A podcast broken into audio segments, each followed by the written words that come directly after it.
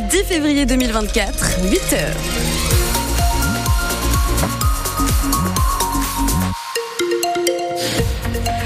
avec des nuages et de petites averses dans le ciel ce matin, des températures jusqu'à 11 degrés pour les maximales cet après-midi.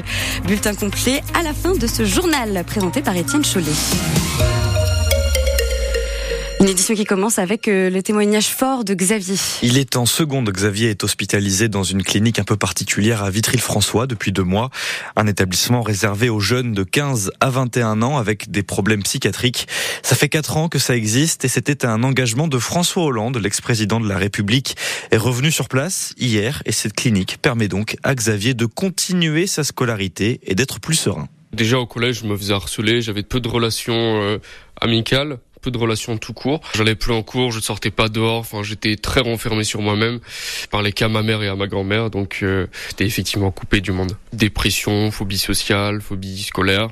J'allais toujours un peu, même si petit à petit ça baisse grâce à la clinique. Alors ce que ça m'apporte, bah c'est tout simplement de la confiance en soi parce que déjà je retourne en cours. J'ai déjà eu une proposition pour me faire hospitaliser sans euh, études, mais sauf que ça m'attire pas tellement. Enfin, je préfère travailler sur mes études, sachant qu'on a tous une problématique. On se juge pas, on s'embête pas. Enfin, ici c'est c'est cool. Le témoignage de Xavier, cette clinique spécialisée à Vitry-le-François, accueille une cinquantaine de jeunes.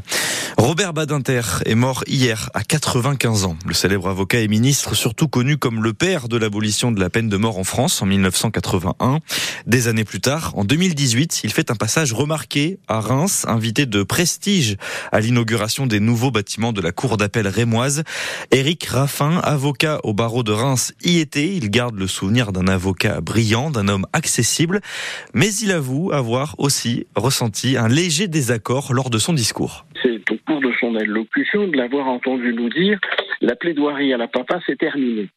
Et ça m'a laissé un peu d'amertume parce que ce grand plaideur qui a été vraiment pour nous, pour nous tous un exemple et un étendard de la profession, aurait pu délivrer, je crois, un autre message sur l'évolution de la plaidoirie. Que la plaidoirie doit évoluer, c'est certain, qu'elle devienne euh, la portion congrue de notre activité, c'est très regrettable parce que le verbe, et il le savait parfaitement, le verbe est un moyen de faire sentir des choses que l'écrit euh, ne fait pas passer. Je crois d'ailleurs que la carrière de Robert Badinter en est un témoignage absolu puisqu'il a été à la fois un avocat d'affaires important et en même temps un avocat d'assises que l'on ne peut pas oublier à cause notamment de l'affaire Patrick Henry, bien entendu. Effectivement, et son combat contre la peine de mort. Voilà, donc j'aurais aimé qu'ils nous disent plutôt, mes chers confrères, euh, travaillons ensemble à l'évolution de la plaidoirie. Éric Raffin, avocat au barreau de Reims, au micro de Sylvie Bassal. Un hommage national sera rendu à Robert Badinter. Euh, la forêt de la discorde dans les Ardennes. L'association Francis Allais veut créer une forêt de 70 000 hectares, une pousse de 700 ans sans intervention de l'homme, une aire protégée et accessible. Mais Alexandre Blanc, ce rêve fait face à l'opposition farouche des élus locaux. Ce projet de forêt primaire relance le vieux débat des années 60, 70 et 80 sur les Ardennes vertes. Le département doit-il se tourner vers le tourisme ou rester positionné sur l'industrie? Le député ardennais Pierre Cordier. On nous a retiré notre industrie dans la vallée de la Meuse. On n'a plus que les espaces naturels, donc il ne faut pas les condamner. Si j'étais isolé, on pourrait dire oh ben Pierre Cordier, c'est un combat d'avant-garde.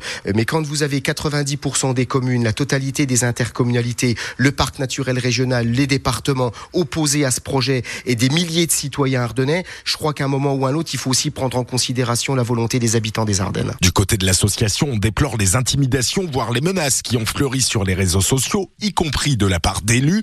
Éric Fabre, le secrétaire général et cofondateur de l'association Francis Allais, ne demande qu'à discuter sans rien imposer. C'est pas oui non, c'est et si un projet comme ça se basait sur les Ardennes, qu'est-ce qui se passerait?